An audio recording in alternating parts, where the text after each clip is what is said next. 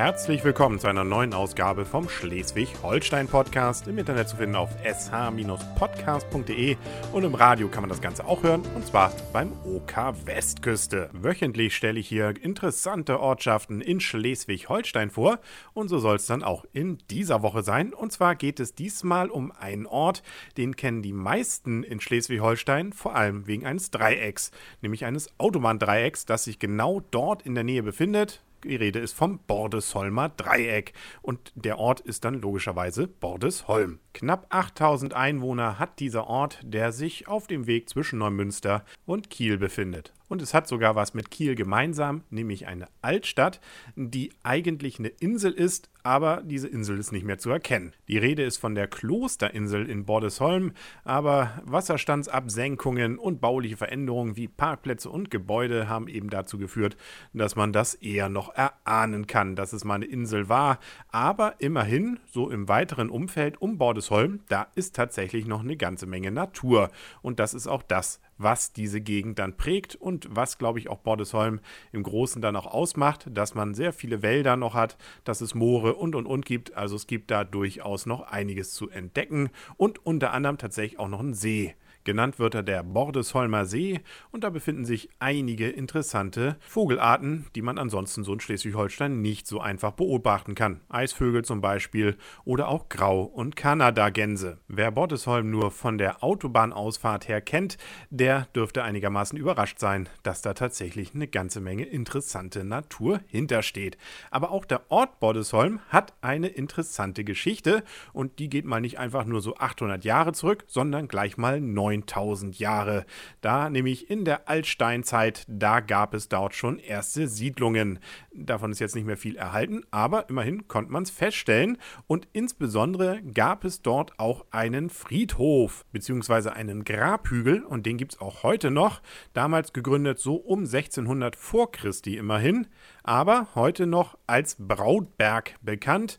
Da gehen nämlich immer die Brautpaare hin, na, zumindest taten sie es bis vor einiger Zeit regelmäßig, um sich von den Altvorderen, die da ja verbuddelt liegen, den Segen zu holen für die Heirat. Wer das übrigens auch tun will, der Brautberg befindet sich im Norden von Bordesholm.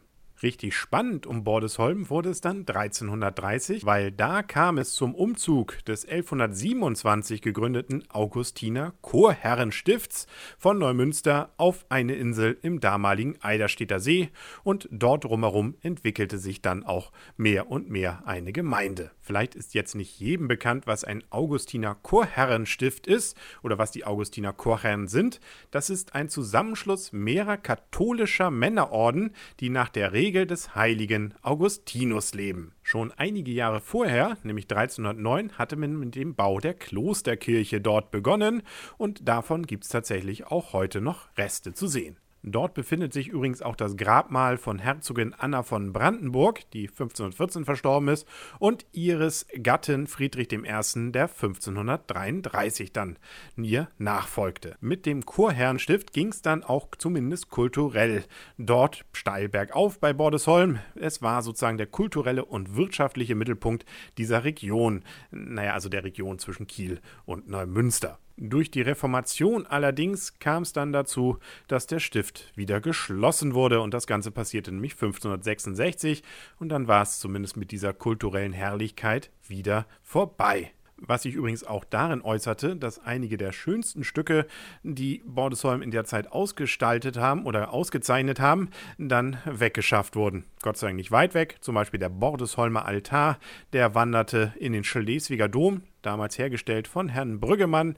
Wer die Schleswig-Folge vom Schleswig-Holstein-Podcast gehört hat, der hat dann auch vom Brüggemann-Altar sicherlich auch was vernommen. Oder hört sich einfach nochmal an, dann weiß er, wovon ich rede. Und auch die Reste der Klosterbibliothek, die blieben in Schleswig-Holstein. Die bildeten dann nämlich den Grundstock der Universitätsbibliothek der Christian-Albrechts-Universität in Kiel. Was den Verkehr anging, war Bordesholm übrigens auch schon früher durchaus berühmt durch durch Bordesholm führte nämlich die Altona-Kieler Chaussee. Und die war damals wirklich wichtig. Damals heißt in diesem Fall ab 1832, weil nämlich diese Chaussee eine 94 Kilometer lange Landstraße war und den Verkehr zwischen Kiel und Hamburg, naja, also eben Altona, was damals ja noch nicht direkt zu Hamburg gehörte, deutlich verkürzte. Bis zu dieser Straße war es üblich, dass man ungefähr 24 Stunden brauchte, wenn man mit einem Pferdefuhrwerk zwischen Altona und Kiel pendeln wollte. Aber mit Fertigstellung dieser Chaussee reduzierte sich dieses auf 10 Stunden. Ja, und das ist doch mal angenehm. Nicht so, dass man mal zu Kaffee und Kuchen zur Oma hinfährt, aber es lohnte sich dann schon, diese Straße mal zu nehmen. Ich weiß nicht, ob das jetzt für Bordesholm so sinnvoll war. Da hatte man ja dann vielleicht nur ein paar Tränken, die dann wirklich ein bisschen mehr Wirtschaft bekamen, aber auch schon der Reisende in der Mitte des 19. Jahrhunderts war also Bordesholm-affin. 1844 kam dann auch noch ein Bahnhof dazu, also auf der Strecke auch wieder zwischen Kiel und Altona.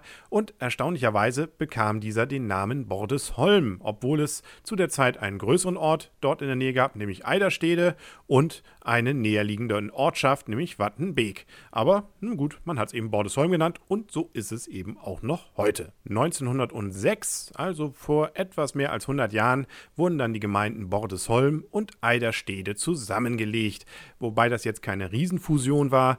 Gerade mal Eiderstede hatte 733 Einwohner und Bordesholm 589. Nun gut, da hat man ja doch noch ein bisschen was zugelegt. Auf dem Wappen von Bordesholm ist übrigens eine große Linde zu sehen. Das ist die Bordesholmer Linde, die ist 600 Jahre alt und befindet sich in der Nähe der Klosterkirche. Es gibt durchaus einige berühmte Menschen, die in Bordesholm gewohnt haben. Zum Beispiel Hans Brüggemann, den hatten wir heute ja schon, das war ja der mit dem Altar und seines Zeichens Bildhauer, aber zum Beispiel auch ein Großteil der SPD-Riege von heute.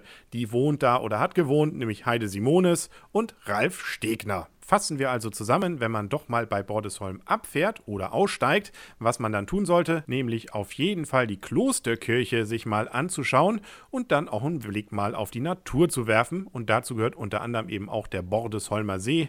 Da schafft man es durchaus locker in einer Stunde einmal rum.